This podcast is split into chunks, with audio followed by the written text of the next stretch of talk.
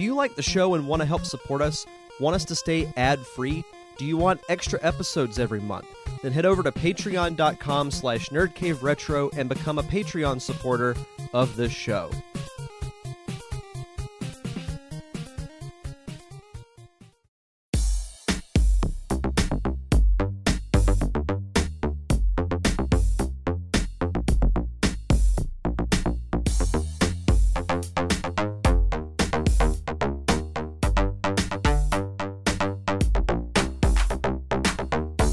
Programs, and welcome to episode 115 of the Nerd Cave Retro Show, the first episode of 2019. Happy New Year. Hopefully, you all had a fantastic holiday break and got to recharge the batteries a bit as we get back into the swing of uh, what I call the post holiday hangover, getting back into work and the normal routines that we all kind of push aside during the holidays. My name is Derek Diamond, and as you can tell by me doing the intro, Jason is not on the show this week. He unfortunately was not available, uh, so I'm going to be flying solo this week, uh, which means unfortunately we're going to have to push our Metroid month back a week. Jason should be back on the show next week, and he'll be reviewing the original Metroid for the NES to kick off Metroid month. As far as news goes, it's been pretty light. This is usually the time of year where not a lot of major news stories break. I feel like even, you know, websites that we normally look at for news not necessarily take the holiday off, but news is definitely a little more lax. So I've got a couple of good stories to talk about. Of course, we have this month in video game history and my review, which is a collection of games that I've been playing uh, since Christmas. I got this game collection for Christmas, but I'll be getting to that in just a second. As far as other things that have been going on with me, I've been really busy with uh, planning the relaunch of my solo show, The Derek Diamond Experience. I actually built sound panels uh, to put in my recording room, so hopefully the audio from this does sound a little bit better than usual. I know it's definitely helped with the echo and the reverb that's been uh, pretty bad in this room ever since I bought this house. And it was a very long day uh, building six panels for myself and six for. Uh, I want to give a shout out to Travis Patterson who helped me. Uh, he's one of the audio gurus we have uh, in the Pensacola area, and he helped me, you know, construct the panels. And we spent a full day you know, in his workshop building these things. And he even came over to help hang them up after we had finished building. So we were working on these things until after one o'clock in the morning. So we spent almost a full 24 hours doing this. And hopefully it makes a difference in the long run. I'm probably going to hang up a couple of more and then maybe put some foam on the uh, the ceiling of the room and it'll help out with the the shows even more. This show and my solo show because uh, I do want to do more video work when it comes to the Derek Diamond experience, and hopefully, you know, I, will do whatever it takes really to make these shows sound as good as I can. So that's really what I've been up to over the last couple of weeks. Uh, other than that, just trying to relax as much as possible. I'm recording this on New Year's Day. I'm going back to work tomorrow after being off for two weeks. So that's going to take a little bit of getting used to again. But yeah, so goes uh, the way of life. But as I said, we've got a couple of cool news stories to talk about, so let's get right into it.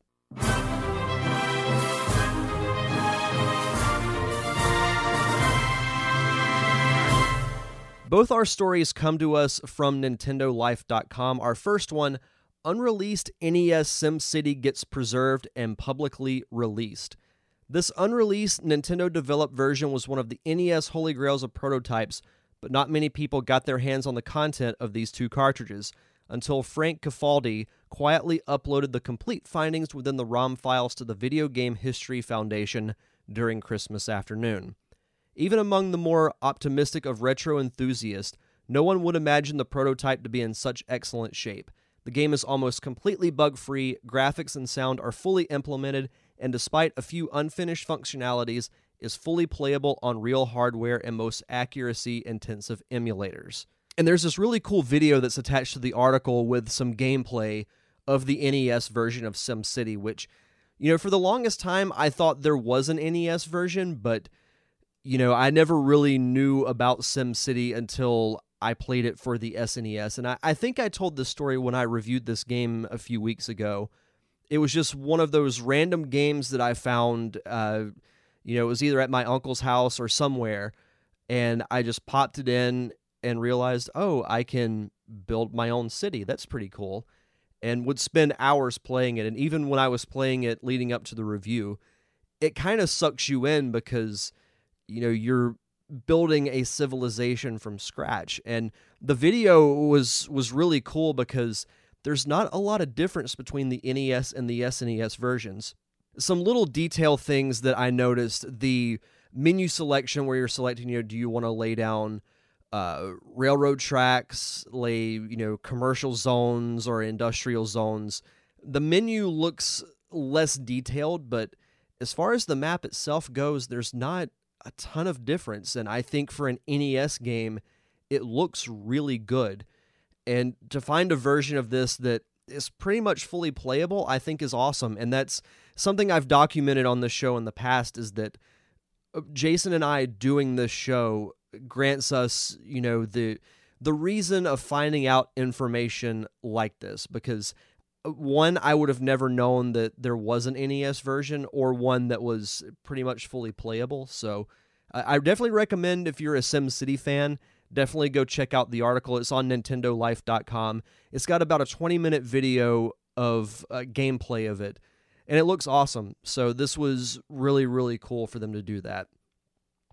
And our last news story, as I said, also comes to us from NintendoLife.com. Kind of a random news story, but I still thought it was a pretty cool FYI thing. John Cena is an NES aficionado. American actor, professional wrestler, rapper, and all around good guy John Cena recently spoke about his love of the original NES during an IGN video promoting the new Transformers film, Bumblebee. The cast of the movie was quizzed about 80s toys, and the most knowledgeable of the bunch was John. After being shown multiple items, including Care Bears, he became overjoyed when R.O.B. was pulled out alongside the NES Zapper. Apparently, he spent a lot of time playing Duck Hunt back in the day. He said, I am certainly a child of the original NES system. That 8 bit graphical interface has truly stood the test of time, and now you see so many vintage designs and content available in 8 bit.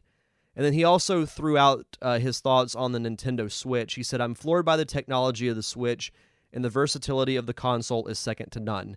It really is a home console that you can take anywhere. So I've probably followed John Cena's career a, a little more closely than a lot of the listeners on this show because, you know, I've been a wrestling fan since I was 12 and still keep up with it to a point as far as the current era goes. And John Cena has been the face of WWE up until he stopped performing part uh, full time uh, a year or two ago to focus more on acting. So I thought this was really cool for him to, you know, talk about his love of 80s toys. There's a funny clip of him in the video of him wearing the Power Glove, uh, most notably featured in the movie The Wizard that Jason and I both love. And John Cena to me seems all around like a pretty cool guy, you know, that I would love to you know, have a conversation with. I know he's done a lot of great things with Make a Wish, and it's cool to see him, you know, in a in a different light than how he's been portrayed on WWE television. So, you know, I got a kick out of it. You know, if you're a John Cena fan, definitely go check out the video. Uh, it's pretty fun stuff. So, uh, again, I thought that was a, a pretty cool thing that he did. But that does it for news. So let's move on to this month in video game history. On January 5th, 1988, shareware game The Adventures of Captain Comic is one of the first NES style scrolling platformers for the PC, setting the stage for a subsequent shareware platformer boom. I've never heard of Captain Comic, though it looks like a game that I would have played in elementary school. You know, I've mentioned several weeks ago that I remember playing games like Number Munchers and Word Rescue. We would do it mostly for recreation, but there was an educational aspect to it. The gameplay graphic on Wikipedia looks almost exactly like Word Rescue, a game that, you know, I would have played and God, when did I play that game?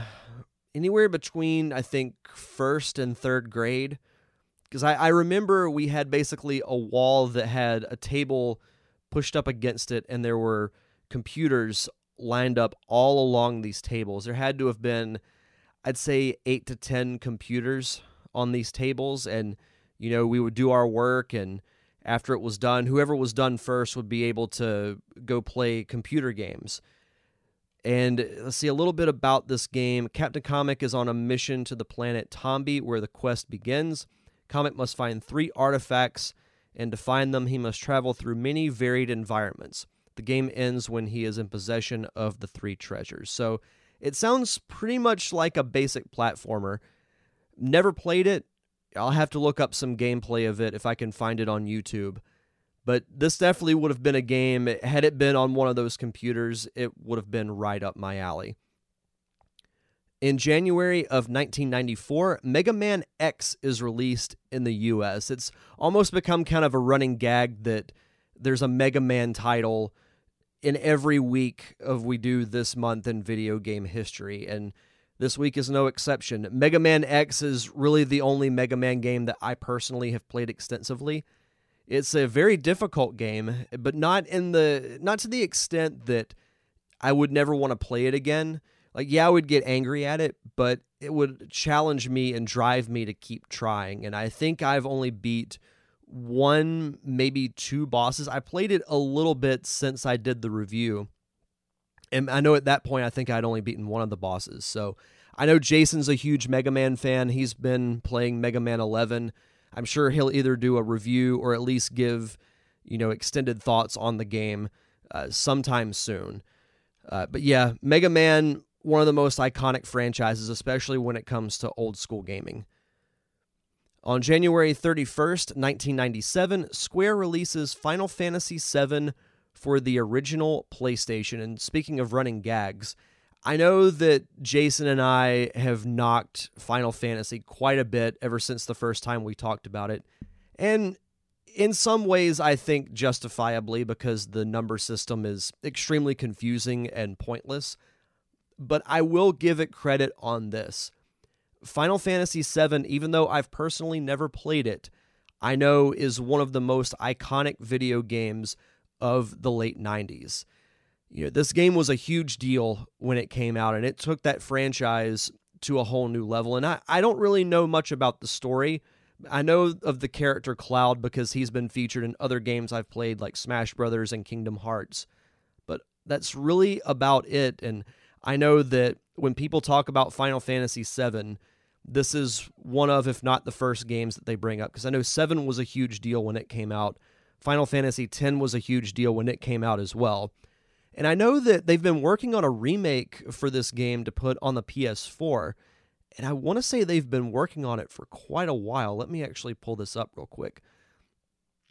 Let's see. Final Fantasy VII Remake is an upcoming action role playing game developed and published by Square Enix for the PS4 is a remake of the 1997 PlayStation game Final Fantasy VII. Uh, it does retell the original story. Wow, this was announced all the way back in 2015, and this game still hasn't came out yet. That is crazy. Well, I know Square's been working on getting Kingdom Hearts 3 done, so maybe they'll go back to it. Let's see. Uh, following E3 2018, it was stated that the game was in active development with full attention being shifted to it when Kingdom Hearts 3 was completed. So, yeah, Wikipedia just answered my own question. I might give the remake a shot. You know, I, I would love to see what the hype behind this game is about. If I were to play a Final Fantasy game, it would be either this or Final Fantasy 3. I think that's on the SNES Classic. Because I, I have said that I will review a Final Fantasy game at some point uh, to talk about on the show because I feel like we have to because we've been, you know, giving the franchise such a hard time. I feel like we've got to at least give it its its day in the sun. And finally, and God, this makes me feel really old when I'm when I'm about to read this. On January 21st, 1999, 20 years ago, Super Smash Brothers is released for the N64. Holy crap. It is crazy to think that you know, in a year, we're going to say that the decade of the 90s was 30 years ago. That's insane. But I love this game. It's one of my favorite games for the N64. I remember one of my most vivid memories as a kid. I was over at my grandparents' house watching TV, and this commercial comes on with, I believe it was Mario, Pikachu, Yoshi, and Donkey Kong frolicking through a field, and one of them trips another, and they just start beating the crap out of each other. And they spliced in footage of the game and I was just blown away because you know being a kid of the '90s and loving all the Nintendo properties so much, we all had to think it at some point in time. What if Mario crossed over with with Zelda, or what if Star Fox crossed over with Metroid? And we got that with Super Smash Brothers, and the concept is so simple, but it's made Nintendo one of its most popular and now iconic franchises in its entire history. You know, every time a Smash Brothers game is announced, people go nuts over it. Smash Brothers Ultimate has been doing extremely well and it's a fantastic game. And I want to talk about it more when Jason comes back on the show. And I've I briefly talked about it I think the week after it came out because I spent basically a full day doing nothing but playing Smash Brothers, but that should tell you how great these games are that it can take someone who really doesn't play newer games all that much to being borderline obsessed with unlocking everything, Uh, unlocking all the characters, arenas, everything. It's just great. And you know, the the game still I think holds up okay. It's the controls are a little a little rough, but that's kind of what you can expect from the N64. You know, the, it's the game that started it all. And really, the sequels are better games, but you got to give it credit for starting this great franchise. I, I love Smash Brothers. It's probably top five N64 game for me, if I had to say. But that does it for this month in video game history. So let's move on to our review.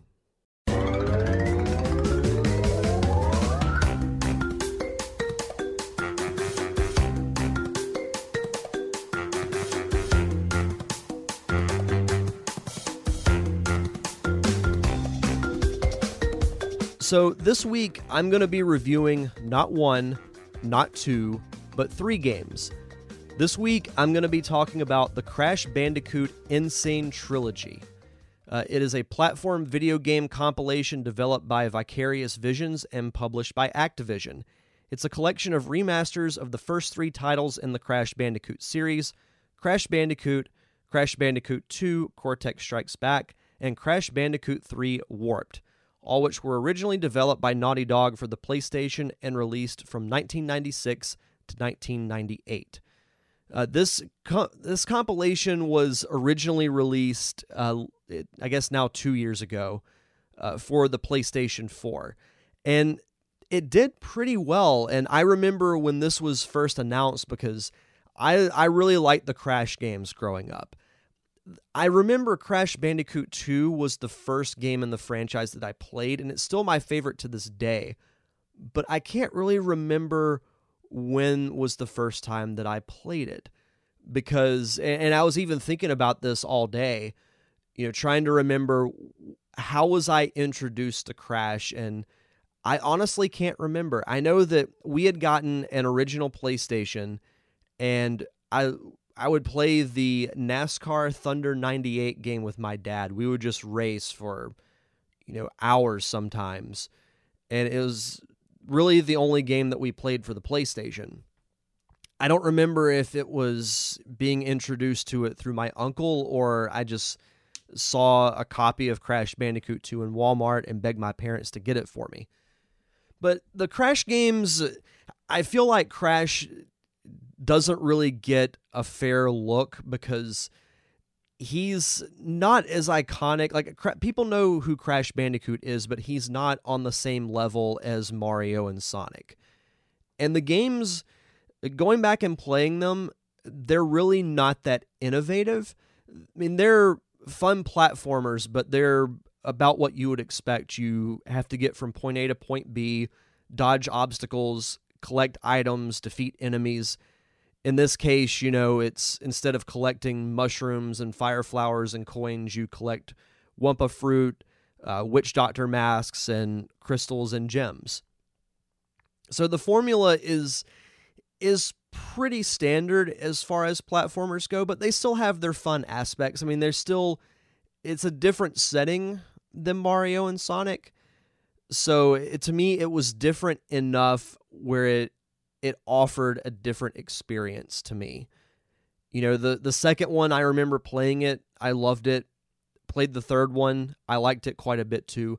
I didn't go back and play the original one until uh, probably even after Crash Team Racing, which is is saying a lot. Because I, I remember when I first got Crash Bandicoot One, because PlayStation games used to come in CD cases, and on the uh, the left section of the case was this little green strip with red font that said "Greatest Hits." So that should tell you how far past its original release date it was that I actually played the original. And the original still has its fun aspects, but to me, it's definitely the weakest of the three. And I would even say that in playing through the remastered. And the, the remastered graphics look really, really good. And they even have this cool little animation before you get to the menu screen of the game of like this machine is basically in the middle of a white room and it's got the nitro boxes and other collectibles known from the Crash franchise, and they all look like their original PlayStation versions. They're really blocky, kind of pixelated a little bit, and then Crash shows up and he throws a, like a piece of Wumpa fruit and a couple of boxes into the machine, and they pop out looking remastered, bright, beautiful, smooth. So then Crash himself jumps in the machine and he pops out and he's remastered so the the environments look they look great. All the enemies look great. Uh, the cutscenes have been remastered. The voice acting has been redubbed. Uh, I think they used. Yeah, it says here. Uh, well, I'll, I'll read a little bit about the gameplay of it. Uh, Crash Bandicoot N. Sane Trilogy is a collection of remasters of the first three games. Uh, the trilogy adds new features across all three games, including unified checkpoints, pause menus, and save systems, which is fantastic, especially for Crash Bandicoot 1. You can pretty much pause and save at any time now, as opposed to having to finish a level. So, say, for example, in games 2 and 3, there's a little wall in the warp rooms that you would have to walk up to, and you would save it to your memory card. Uh, I don't remember how the save system worked in the original Crash Bandicoot. Uh, let's see. Uh, includes both manual and automatic saving, time trials, which were first introduced in Warped, and the ability to play most levels in each game as Crash's sister Coco. Also features remastered audio and cutscenes, including new recordings of the game's dialogue given by the franchise's more recent voice actors. The cutscenes, especially, look so much better than the original versions. And I would even say the same thing about PlayStation to an extent as we've said about the N64. That transition from 2D to 3D, you know, NES graphics still hold up, SNES graphics still hold up. The PlayStation and the N64 are they're a little rough to look at. Even Ocarina of Time, which is my favorite game of all time, it's kind of rough to look at. That's why if I ever go through and play it again, I'll play the 3DS version because it just simply looks better. But this was a really fun fun franchise to go back and revisit. And like I said, Crash never really got quite the credit that Mario and Sonic did. And I remember Crash being somewhat decently popular back in the day. I remember there being commercials for I think Crash Bandicoot 2 where this guy was basically dressed in a crash suit and he was sitting in someone's house playing a video game or something. I remember there were two or three different commercials with Crash, I think. So his name was out there, but he just never quite got the same love that you know Mario and Sonic and other gaming mascots did. I remember I was even listening to a gaming podcast last week, and they mentioned Crash Bandicoot and said that the games weren't that good. Well, I I would disagree with that. You know, they're still fun. The platforming was so huge, and you got so many different versions of platformers during the mid to late 90s you know and and I I liked most of them that I played just because that's still my favorite gaming genre to this day. I was a huge platforming junkie back in the day. And maybe that's growing up on Mario. I have no idea, but you throw a platformer at me, chances are I'm going to enjoy at least some aspects of it. So, overall, I would say I really like the Crash Bandicoot N. Sane Trilogy. Some of the reviews, and a Metacritic gave the PS4 version an 80 out of 100, the Switch version 78, Xbox One 79, and PC 76. And also, uh, it won the award for Best Remake slash Remaster at IGN's 2017 awards, while the readers and staff of Game Informer voted it as the best remastered action and best remastered remade game in theirs. And I think it's it's deservedly so. And I was glad that Activision went back and remastered these games because after what was the fourth game called? There was the original trilogy, Crash Team Racing, which that has a remake coming out soon that I'm pretty excited about. Uh, a lot of people like Crash Team Racing more than Mario Kart, which is almost blasphemy, but what can I say? A lot of people do. Oh, it was The Wrath of Cortex. The it was basically Crash Bandicoot 4. It was made by Traveller's Tales. And that was where I kind of hopped off the Crash Bandicoot bandwagon. It just felt like the same old thing to me. You even Crash Bandicoot Warped, it it introduced enough different elements. You know, you had Crash flying the the airplane, you had the um, the motorcycle races so there was a little bit of a different variety in that that made it fun. But by by the time the Wrath of Cortex came out, I was kind of tired of the same old thing. And other games came out as well that I never played. But I could tell that they were not going to be very good. And I know they gave Crash like a tattoo sleeve, which I thought was really weird. And then I guess it's like that old TV saying that I felt like Crash had jumped the shark. But when they announced the the remastered trilogy and showed the trailer for it, I went nuts over it because these games were fun. And I'm still going to keep playing it. I've been doing that over most of the Christmas break ever since I got this game for Christmas. And I'm definitely going to get Crash Team Racing when it comes out. But hopefully it'll lead to making a new Crash Bandicoot game that's a little more traditional. And I, I think it'll be a little different this time around because they can cash in on the nostalgia a little bit because people Crash has a pretty decent following. And I think that a new Crash game could could do decently well, especially I think Crash Team Racing, the remastered version of that will also tell a lot. But overall, I'd give this collection, I'd give it a solid eight and a half out of ten. I I really really enjoyed it. The graphics are great. Uh, I like that they implemented the saving system for all three games. That it's it's very universal on what you can do from game one to game three, and I think that's fantastic. So yeah, that's going to wrap up this week's episode of Nerd Cave Retro. Other things that are going on this upcoming week is the official return of my solo show, The Derek Diamond Experience. It's kind of a what I call a bonus show this week. I've interviewed a friend of mine named John Waldron, who is the dad of Adam and Ian Waldron from the Unicorn Wranglers, who supply my theme music for the show. Uh, he's actually launching his own podcast. So he came on, we talked about it why he wants to do his own podcast, so on and so forth. And it was a really fun chat. And that episode is going to be out this upcoming Thursday. And then the following week on January 10th is when I'm going to be unveiling the new format, talking with those who work in film and television, rolling out the new logo, graphics package, things like that. And if you want to follow that, uh, just Follow me on Facebook, Twitter, and Instagram at D Diamond Podcast. Some exciting things coming up with the Derek Diamond Experience over the next couple of months. But as far as our stuff goes, you can check out our website, nerdcaveretro.com. If you want to email us, Email us at nerdcaveretro at gmail.com. We're on Instagram and Twitter at nerdcaveretro. You can follow both of us on Twitter at jfunktastic and at Derek underscore Diamond. Like us on Facebook at facebook.com slash nerdcaveretro. We're also on Patreon at patreon.com slash nerdcaveretro. And don't forget, leave us a review because it helps us uh, become more visible to the podcasting public, which means more people will listen to the show. So that's going to wrap it up for this week. Uh, hopefully, Jason will be back next week to kick off Metroid Month.